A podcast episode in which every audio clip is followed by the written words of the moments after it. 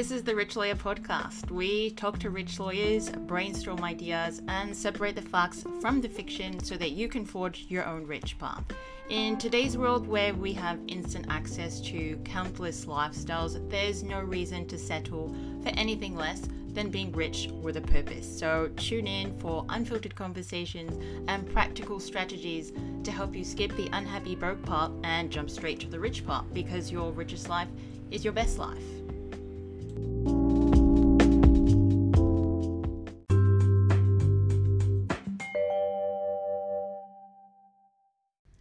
Welcome to the Rich Lawyer podcast. I'm Athena Rodriguez, and this is still the only podcast that helps you uncover the path towards becoming a rich lawyer by living on purpose. Because rich is a feeling first, you know, it's on purpose, it's by design, and it's with intention rather than by accident or by someone else's rules that don't make sense for the life that you want.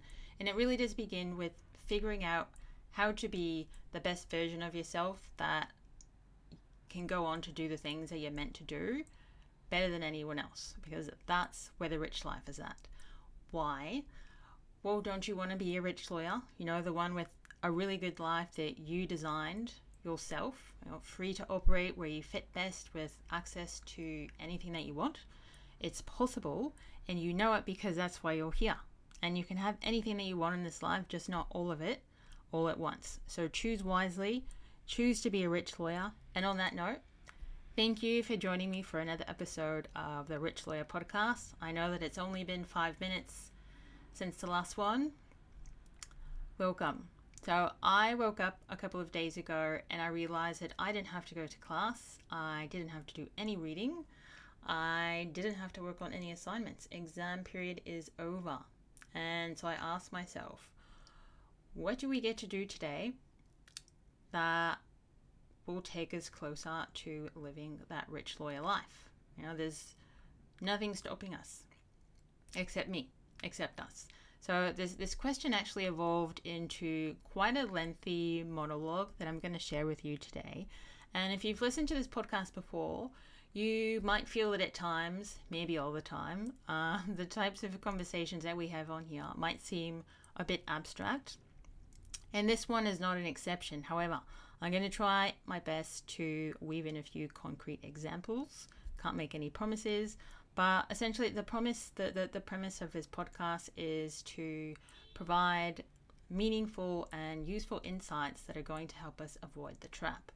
And you know what the trap is because there are lawyers all over Australia and around the world that are miserable lawyers and they're not rich in a sense that their life is not what they what they wish it was. You know, there, there are plenty of wealthy and, and rich lawyers out there, but there seems to be far more unhappy ones. And this is evident by the number of companies, organizations, and coaches out there that their sole purpose is to help get these unhappy lawyers back on track living their best lawyer lives or just doing a different type of work altogether. And just because this this occurrence, this like phenomenon is has been somewhat normalized to, you know, to the extent that it's okay to it's okay to hate being a lawyer because you can always quit and it's just a fact of life. It's just a fact of becoming a lawyer. It doesn't mean that you have to become one of those facts and it, it doesn't mean that that's all you have to look forward to if you if you decide to become a lawyer. You know that the type of lawyer that we're not going to become is a broke, unhappy lawyer. Also, if you don't want to become a lawyer, don't study law. You know, if you're not enjoying what you've been exposed to so far, it's not going to get any better. And if you're not actively trying to figure out whether you would like working as a lawyer, we'll touch more on that later, um, that's your full time job. You know, a law degree is not a generalist degree that's going to expose you to other industries. And while it does teach you to be analytical on many levels, it's not a degree that alone is going to allow you to do anything that you want. And I just had to say that because I've met loads, I've met loads of people, loads of colleagues, classmates who aren't sure why they're studying law. You know, they're just going to wait and see what happens, you know? Because um, somewhere out there, there's someone who's going to give them a chance. But that's broke lawyer stuff. So, that said, becoming a broke lawyer is also the easiest type of lawyer to become because it requires it requires very little effort up front. You know, you just have to do what everyone else is doing, more or less. Um, put in minimal effort into your coursework, get the marks that you need to at least pass, and eventually, someone will hire you to do some legal work that's probably not going to pay you enough in the way that you need to be paid or want to be paid so that you can pay for your stuff. You know, and you're going to need lots of stuff to distract you from how miserable you're about to become. And will undoubtedly be until you just can't anymore. And then you'll be asking yourself how that happened, and you won't be sure of how you'll ever get out. But the good news is that even if that is what happens for you, once you do start to practice as a lawyer, once you become a lawyer, um, it's fixable. Like we can fix this. And if you're honest about wanting to make change and live in a way that's good for you, then you have a wealth of resources out there to help you. And we're lucky, we're lucky to have the internet. However, rather than taking that route, let's consider another option, you know, the rich lawyer option. And I know that probably sounds cringe, but that doesn't matter. Cringe wins. So the rich lawyer option is where you take some time to think about the type of life that you want to live, who and what you want to be in that life. You know, there are people out there, people out there, there are loads of people out there who are living their best lives while getting to do what they what they want to do, while continuously while, while continuing to consistently work hard to do that. But I'm not saying that just because you you dream the life, you make an action plan and actually take some action to make that a reality for you that you're going to experience success straight away. You know, it's a it's a process of trial and error. It applies to anything in life, but it's a it's a process of trial and error of figuring out which systems and techniques work for you. So here's an example. I want to work in IP, you know, intellectual property, and I already know that that area of law interests me because I've taken the steps to rule out other practice areas with close to 100% certainty. Can never be 100% because I'm not there yet, but there, there's so many different areas of law that it seems like it might be impossible to to figure out which area is for you because what we learn at law school it's has very little resemblance to what practicing the law is actually like. Um, I don't know if anyone's going to come out and say that directly. It's something that you kind of realize at one stage or another, but they're two separate things. Learning to be being a good law student and learning how to be a good lawyer, those are two separate things. But there are loads of there are loads of law students who are attracted to like studying commercial commercial law for many reasons, and because of that, the path is set out for us, and it's mostly it's mostly because there has been there's been a, a power shift. You know, all firms have more than enough applicants to choose from um, and all these applicants have little to minimal practical legal experience, so they can they can afford to be selective. They don't lose anything. Their reputation is not damaged uh, because they've hired a, a, handful less of, of graduate lawyers. But th- that's there's a, there's a traditional path. So, well, we all come to discover at one point or another that the most popular stream is through uh, a clerkship or a graduate program. Typically, one leads to the other. So the, t- the typical advice um, to have like the best chances of succeeding there is get decent marks. You know, be involved in extracurriculars, specifically law society and moot competitions, and gain some experience working in uh, a legal environment, if not some other type of working environment. And if you do do those things, there's still no guarantee that you're going to be chosen because there are plenty of other people doing exactly the same thing.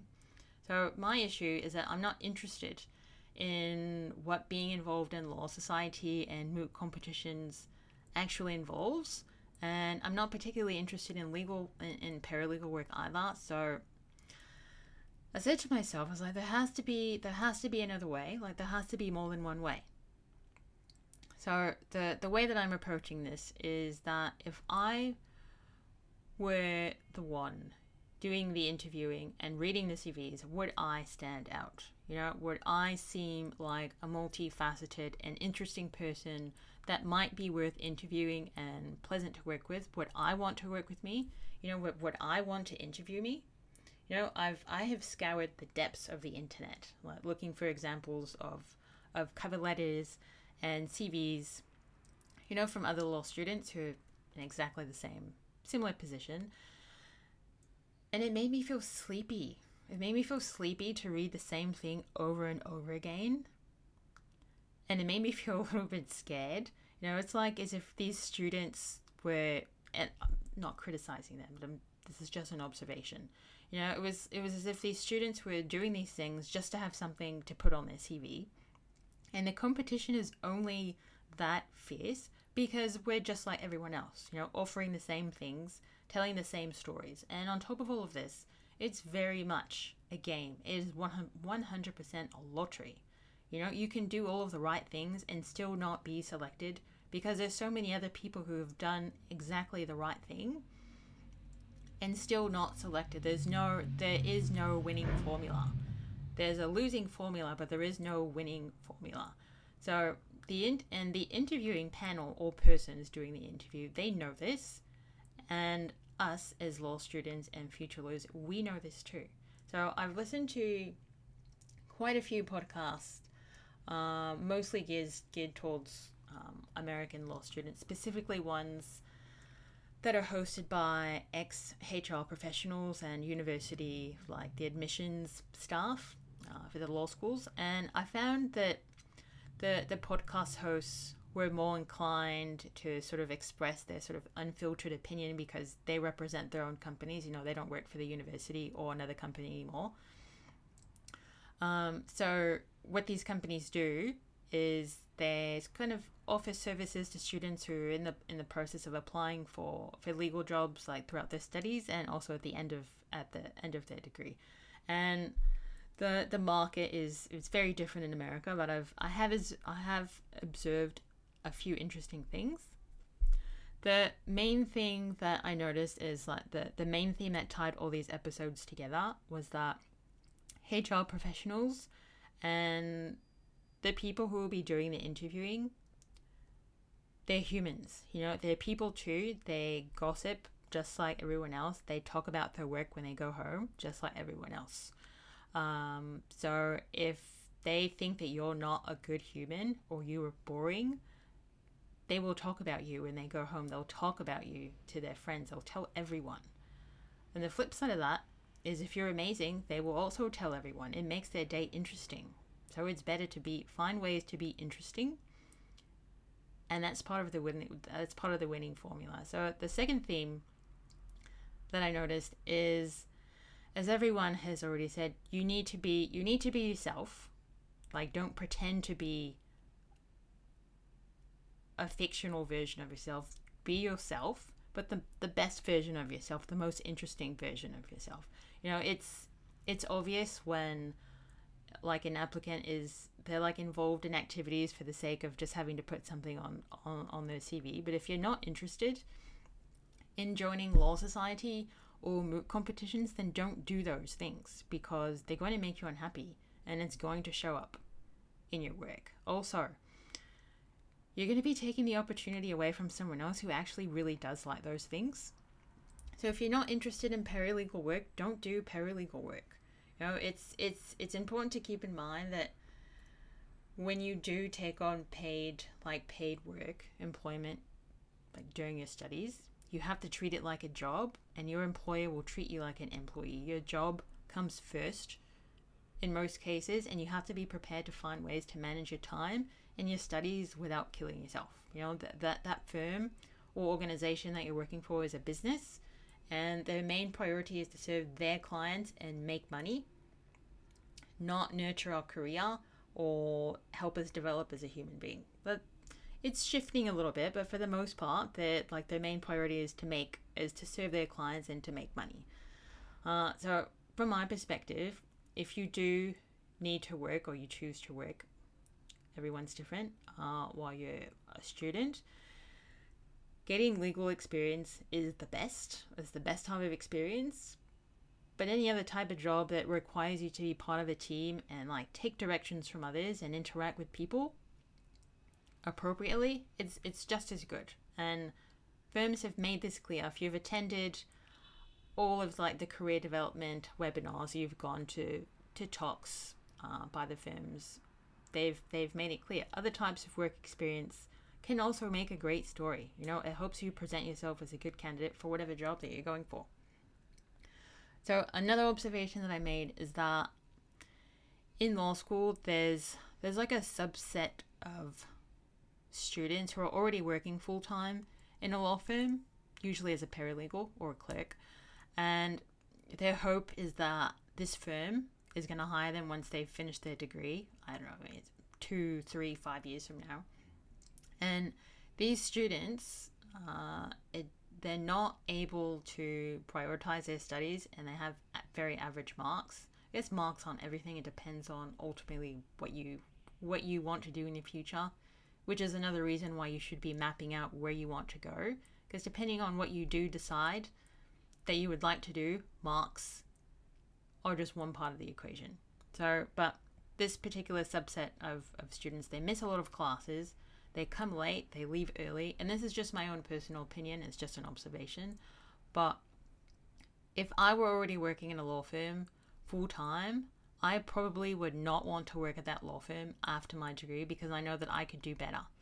So, and whatever practice area that I was involved in, most likely would be 1% of what's available for me to explore as a career. Such a such a small area, and I'd also feel like a sense of obligation towards reaching my full potential to go to go and explore something else.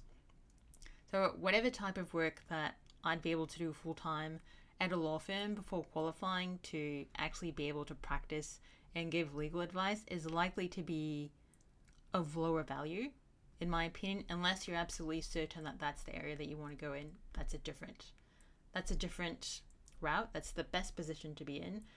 But if you're just sticking with that job, whatever whatever the practice area is, because you're afraid that you won't be able to find another job, that is a winning formula for ending up broke and unhappy, a broke unhappy lawyer.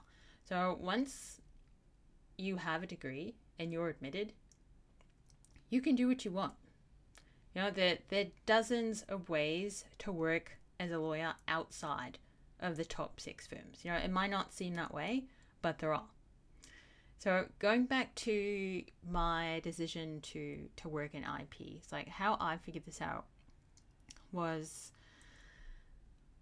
through the reason that I decided to study law in the first place. You know, it, it wasn't because I experienced or I witnessed like an injustice somewhere to the extent that I, I felt the compulsion that I needed to be a lawyer so that I could make certain wrongs right on a person to person level. You know, we, we all have these experiences, but not everyone feels compelled to be on the other side of them in, in, in a professional capacity. So, my segue into the law was through a, a company liquidation um, as an employee when I was a chef and I became interested in the work that the, the lawyers were doing. And what really affected me the most was that the business and the legal problems that were the reasons why the why why the restaurant failed is like they were outside of the scope of my knowledge and it frustrated me you know? It was like what frustrated me even more was was that all of the legal issues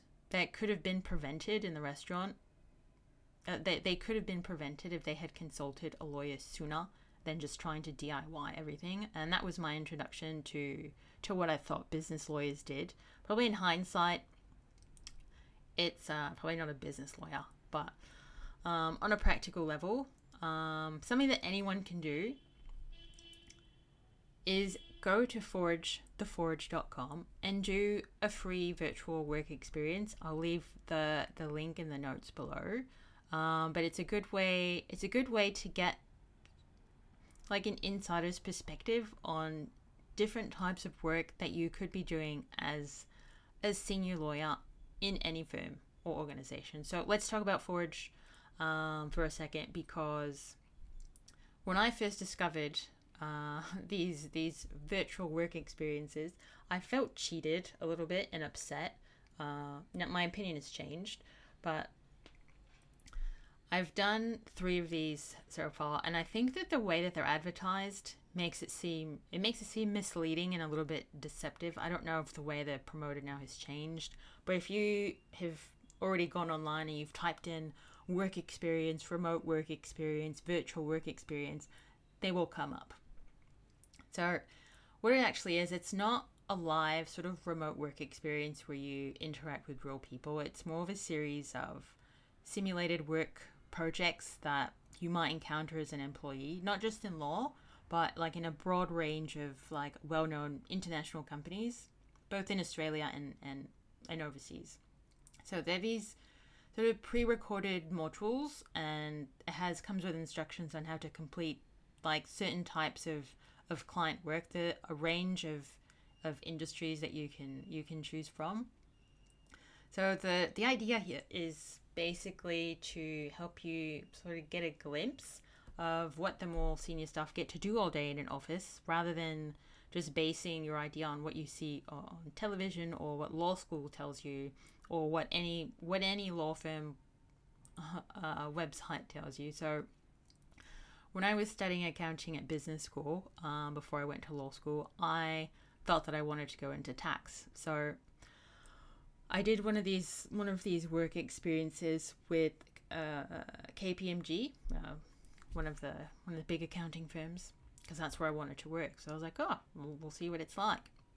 And I also thought that maybe there was a part of me that wanted to do like get into management consulting because who doesn't um, also at an accounting firm and so i signed up with another project through accenture and all of the big firms and companies have programs on on forage so there's a, there's a wide there's a wide variety if you if you're curious um, so i only com- i only completed 25 25% of the consulting uh, experience because the actual work like the actual modules, I found it extremely boring. Um, I did not care about the type of client problem, and I did not care about how to use project management, like project management techniques. And what I did, what I've realized in, in my research is that as a junior consultant, you don't get to choose what you work on. So you need to have a more higher level interest in consulting in general. And I realized that about myself, I just, I just don't. I like specific things, and that's what I want to work on. Um, of course, in the beginning, I'm flexible. I know that it's a privilege to work your way up to working on things that you enjoy, but management consulting, not for me, at least not now. So I've also done another one with uh, the New South Wales government, which was really interesting. Uh, I got to work on two projects there um, I won't go into the details because it's a little bit boring, but um, it was just about how to like how to source suppliers and providers for different government initiatives and how to essentially that's what it is. I won't go into it; it's a little bit boring. Um, but if if I wasn't so if I wasn't already set on becoming a lawyer, um, specifically doing like multinational work, I'd definitely apply for uh, one of the graduate government graduate programs. But the the most interesting virtual work experience that I've done was in mergers and acquisitions with an American law firm, and I got to learn about contract review software, like what redlining is, and how to research like different types of legislation and regulations that might get in the way or slow down or prevent uh, an M&A sort of event process from happening. You know, at, at the time I found it I found it really challenging to to understand like what any of that stuff was. Um, I'm still like my I was still in my first semester of law school, and I was like contract review software. It's like I thought that that was you know that's something that it's something that like junior lawyers get to do. So the, it was about the the company specific software that they use for that. Also, software to make the legal uh, due diligence process way faster um, how to research like US legislation. Uh, and looking back on that experience, I can say that I think it would be interesting. It would be very interesting to to be involved in that type of work. It seems very admin heavy, but it's still very fascinating. And I will say that across all the experiences that you'll have to do in any of these these um, these modules, they're not easy, and they will take you a few hours to figure out how to even how to even approach each task. So it's I think in that way it resembles like being thrown into the deep end of any type of work, like in everyday work as a sen- at a senior level. So when I was doing these, I spent a lot of time on Google and YouTube trying to figure out how to how to do these tasks. So you like if you want to get the most out of it, like it's free. It's something that you do in your spare time. Um, to get the most out of it, like try and complete each task the best that you can. You upload it, and in uploading it, you're able to to download a model answer. And I think that the most rewarding part was to get to see whether I was on track or not. You get to compare your work to like the model answer. And obviously, like, I don't know what it means still to like give advice on contract changes or negotiation, but just like reading the model answers really helped me understand like what I was meant to be doing and also what I will be capable of doing um, if I stay on track. So at the end of the program, you get to download like a digital a digital certificate, and you get to put it on your LinkedIn page which is pretty cool. And uh, you put it in the volunteering section, and you can put it on your CV as well if you haven't got much to put on there. I still don't have loads um, of relevant experience in anything legally related, so I've put two of those on mine. And the cool part is that I can confidently talk about what I learnt, uh, like through researching how to do the tasks and whether I can see myself doing these tasks as, as an associate lawyer. So it might seem like a silly thing to do, but as I said, when you're looking to make a good impression, you need to have something to talk about in an interview. Like, this is how I turned my internship into an actual job, still as a law student. So I have been, in, and also in doing these these short sort of work experience, I've been able to confirm that I do have a keen interest in commercial law, specifically contracts, and I want to learn more about how um, we use software for drafting and review. So many things to learn. So, through my criminal law classes and assignments, I have been able to confirm that I have no interest in becoming a criminal lawyer. Um, I did receive a really good mark in the class, in both classes, uh, criminal procedure and criminal law, just because I was generally interested in, in like learning about like what that area of law is about. But I cannot see myself um, solving people problems um, on such an acute level. It's not that I don't care about it, it's just that I don't need to get paid to do that type of work. Um, so I've since transferred law schools, um, but last year I got to go to a presentation by a magistrate judge and his associates, and the associates gave the research associates, I think that's what they're called, um, they gave a very cute presentation about their their daily work, and it sounded so boring, so boring to me. You know, I could not put myself in their shoes and imagining like doing that work all day. Not even in like a really great tailored suit and Chanel loafers. They were very enthusiastic about their work, which was really helpful. And the judge was a great speaker. Like I could have listened to him speak about anything for hours. Um, but I felt sad for a few seconds, you know, imagining myself, imagining forcing myself to do that type of work just because I wanted to, you know, to impress someone, and then going on to cry on the inside um, for the rest of my time as as an associate. Um, but on a, on a very you know superficial level, um, you want to become a lawyer so that on on a superficial level, if you want to become a lawyer so that you can make loads of money, choose a practice area that is going to allow you to do that because you find it interesting. You know, this applies to anything in life. If you're interested in something, like genuinely, and you can get paid to do that thing, you'll be astronomically better and you'll be able to go for longer than someone who is just there for the money or for the social clout or for the prestige. Um, it's very much akin to choosing to become a legal aid lawyer because you think it makes you look good as a person that cares about improving social welfare when you really don't as much. Um, I'm not sure how long you would last practicing like practicing law in a way that doesn't appeal to you. I think it's a quick way to hate yourself very quickly. So, this episode began actually with the, the question that I asked myself and the affirmation that there's nothing standing in my way from becoming a lawyer and living a rich life. You know, the only thing standing in my way is me. So more accurately, it's my thoughts. So I remember a few, a couple, it's a couple, maybe three jobs ago, when I was asked to join the manager for a meeting in the middle of the restaurant because the restaurant didn't have an office, so they tended to do paperwork uh, in the dining room. And I knew that this meeting was not going to end well. Uh, a couple days, a couple days uh, before this meeting, there was an incident in the kitchen for which I was blamed. Uh, I was blamed for what happened. Uh, when what really happened was I had been thrown under the bus, and that's okay.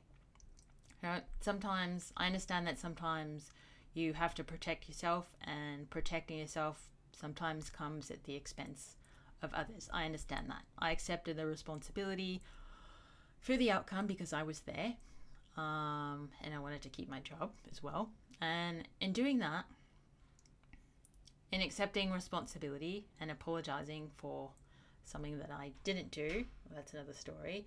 Um, this person said to me that he paid me enough to be able to do my job better and that I should remember that I'm not the boss. When in fact, this person did not pay me enough. I was consistently underpaid. But that's also another story. But, anyways, so I remember in that moment that I wanted to overturn the table. I wanted to overturn the entire table and I wanted to quit on the spot because I was only at that job because I needed it. If I was if I would have been in Australia, I would have quit that job on the spot. But I was overseas, so my my work visa at the time, um, it was tied. My residence visa was tied to that job, and I couldn't just go find another one. Um, but rather than just dream about being able to work anywhere else rather than where I was, I took some time, a lot of time, to think about the full picture, you know, the whole picture, not just getting another job, not just moving into another industry or another country, but become a different type of person who could have and do different things. That was well over three years ago, probably more like four. But looking back there, you know, the only thing that's missing now from the rich lawyer life is the lawyer bit and a, little bit more of the rich part. Um, but the the only things that are standing in my way, and also in your way, in our way, are the people, you know, who make it a point to to tell us that you can't you can't because you're not following the path that most people follow. Is like you should be doing that thing over there because that's what typically that's what people do if they want to accomplish uh, X, Y, Z. So all I've been able to notice is that most people don't have what they want. Most people are not living the life that they want, where they get to do more of what they like and less of what they don't like. So, why would you do what most people are doing unless that's what you really want? You know, because unhappiness only really comes up when you don't have what you want or you don't want what you have. So, if you don't want to join Law Society, or work as a paralegal or do an honors thesis, then don't do those things. Life life continues. Life will go on. But figure out what your alternatives are and go do those things. And do those things well and do them because you want to. You know, with that said, whichever path you take, um, you will still have to do loads of things that you really don't want to do, but that's temporary. That's that's involved in, in any type of endeavor if you want to go from 0 to 11. There'll be loads of things that you don't want to do, but those are the things that you have to do in order to get what you want. So, to go on holiday, to go on the holiday of your dreams, you still need to pack your bags. If you don't like packing, it's just something that needs to be done now so that you can go and enjoy your holiday later. So, the the moral of this monologue is that If you believe that you can't have what you want, you will most definitely not get what you want because you're standing in your own way. So, what have you done today to bring you closer to your rich, lawyer life? And the answer to this question can be something that you write down in, in the notebook that you keep next to your bed because writing things down is what makes things happen. If you don't believe that could possibly, if you don't believe that that could possibly be true, try this. Take a few moments to write down what you want your life to look like, how much money you earn, how you spend your money, how you feel about the work that you have to do so that you can earn that money or get to do, the types of conversations that you have, the types of people that you're surrounded with, you know, what you look like while you're having those conversations. In 2020, I wrote down that in 2023, my life would look a certain way. And I chose 2023 because at the time I was like, oh, so far away. You know, but by writing it down, I naturally started to think about how I could actually make that happen. Um, so I thought about what daily actions I would actually need to take. You know, and if you if you take the time to write down what you want, so that you know what it looks like, you can't help but get curious. You know, as to how you can actually make that work. You know, there are people out there living the life that we only wish that we could have. You know, those people aren't special. Part of it is luck, but you're in control of the rest. You know, the the way that I get to live today is what 2020, the 2020 version of me said was impossible. But I wrote it down anyways, and I said, why not try?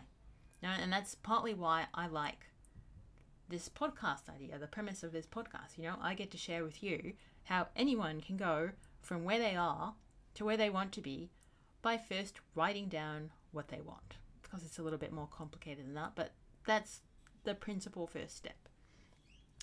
If you can't write down what you want, you don't know what you want. And if you don't know what you want, you wouldn't recognize it if someone gave it to you on a gold plate. You know, you could see that, it's a gold plate, but you wouldn't be able to you wouldn't be able to tell the value of the thing that's resting on top of that plate. So if you can't see what you want on paper, you won't get what you want because you haven't decided what you want. And only you can decide that for yourself. So go on. I dare you to try. Write it down. And that's our time together for this episode. And now you have one more way of looking at things to help us avoid being broke, to help us avoid broke lawyer stuff. And I really do hope that you've enjoyed this conversation as much as I have, and that you feel confident that you can live the life that you want, the rich life, if you plan for it. So, thank you for being here with me today. And I know that you'll be coming back again. And until then, remember that it's going to be all right because you're going to be lawyer and you're going to be living your richest life. Bye, friends.